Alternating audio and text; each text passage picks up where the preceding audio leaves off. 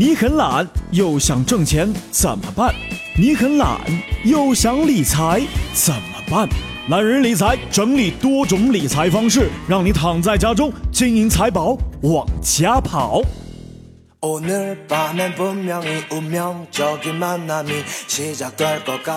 Hello，，各位好，我是一南，欢迎收听懒人理财。今天我们来说说股票啊这个事情，呃，要注意这些情况，股票是一定要卖了。首先是第一个情况，天量阴线，创出阶段性天量，以阴线收盘。该阴线后，近期没有比拟的阳量出现，天量后成交量快速缩小，那这个情况你的股票要卖了。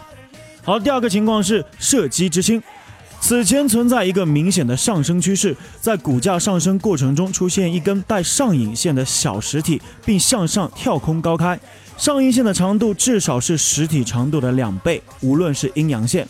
下阴线短到可以认为不存在。那射击之星心态如果在高位出现，特别是阴线，未来向下反转的可能性会加大。注意了，与其心态相似的是仙人指路，最大的不同点是这样子的：仙人指路诞生于下跌或者盘整后，均线趋势开始回暖阶段，一般位于重要的压力区间，有主力试盘的味道，最好处于低开，位于前一根阳线的实体里面。好了，来看第三一个情况，吊颈线啊，出现这种情况的话，你的股票也该卖了。实体处于 K 线的顶端，下影线的长度至少是实体的两倍，越长越好。没有上影线或者是上影线极短，K 线本身是阴是阳没有关系，但是如果是阴线会更好。当上吊线出现的时候，一定要等待第二天的验证。比如说第二天大幅低开，或者是形成一个收市价低于上吊线的阴线，形成头部的概率就很大。吊颈线和锤子的形状相同，但是区别在于出现的位置有所不同。锤子出现在下跌趋势中，而上吊线必须出现在涨势中。那再啰嗦一句。出现吊颈线，且第二天验证了它的有效性，将是一个比较强的顶部反转信号，意味着一轮涨势的终结。记住，有效性必须经过验证，那这个时候就可以卖了。好了，第四一个情况哈，缺口，缺口总共分为四类：普通缺口、突破缺口、持续性缺口和消耗性缺口。那普通缺口一般是位于成交密集区，较为常见。突破缺口，当一个密集的反转或者是整理形态完成后，突破盘局时产生的缺口。那下一个是持续性的缺口，在上升或者下跌途中出现缺口，可能是持续性的缺口。这个缺口呢不会和突破缺口混淆。任何凯利形态或者密集交易区域的急速上升或者下跌所出现的缺口，大多都是持续性的。好了，消耗性缺口和持续性的是一样的。通常消耗性的缺口大多恐慌性抛售或者是消耗性上升的末端出现。倒型反转，倒型反转分为向上反转和向下反转两种。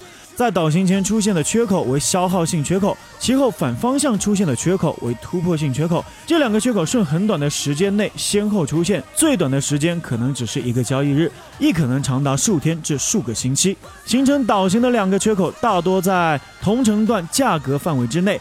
倒行以消耗性缺口开始，突破性缺口结束。这种情况以缺口填补缺口，因此呢，缺口已经是被完全填补了。倒行反转的两个缺口之间的总换手率越大，其反转的信号也就越强。好，来看第六一个情况，断头铡刀，一般位于上升趋势有末端，或者是处于持续震荡的趋势中，一根大阴线直接破三线、五十、二十日均线。那阴线的实体比较大，最好是光头光脚的类型。若阴线的出现伴随巨量，其杀伤力更大。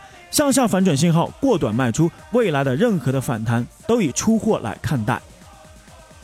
好了，第七个情况是乌云盖顶，它的特点是上升趋势中第一天是持续的继续上涨的长阳线，第二天出现一根开盘价高于第一天最高点的阴线，第二天的阴线收盘价低于第一天阳线实体的收盘价，阴线深入到阳线实体二分之一处以下。为见顶的信号，后市就要看跌了。阴线深入阳线实体部分越多，转势信号就越强，大家要注意了。好了，最后的一个情况是 M 头，有两个较为相近的高点构成，其形状类似于英文字母的 M 而得名。两个高点不一定相同，右边的高点也可以高一点，不能仅凭新高判断突破。M 头中对应的颈线，若是股价破位其下方的支撑，则以颈线为标准向下取颈线到头部等价的距离。那在高位震荡中，常与筹码分配配合。简单的理解是高位放量滞涨。统计方式阶段性的换手率较大，日均换手率超过百分之五以上。好了，以上就是今天要跟大家支招的几个信号啊。如果遇到这些情况，这个股票就可以卖了。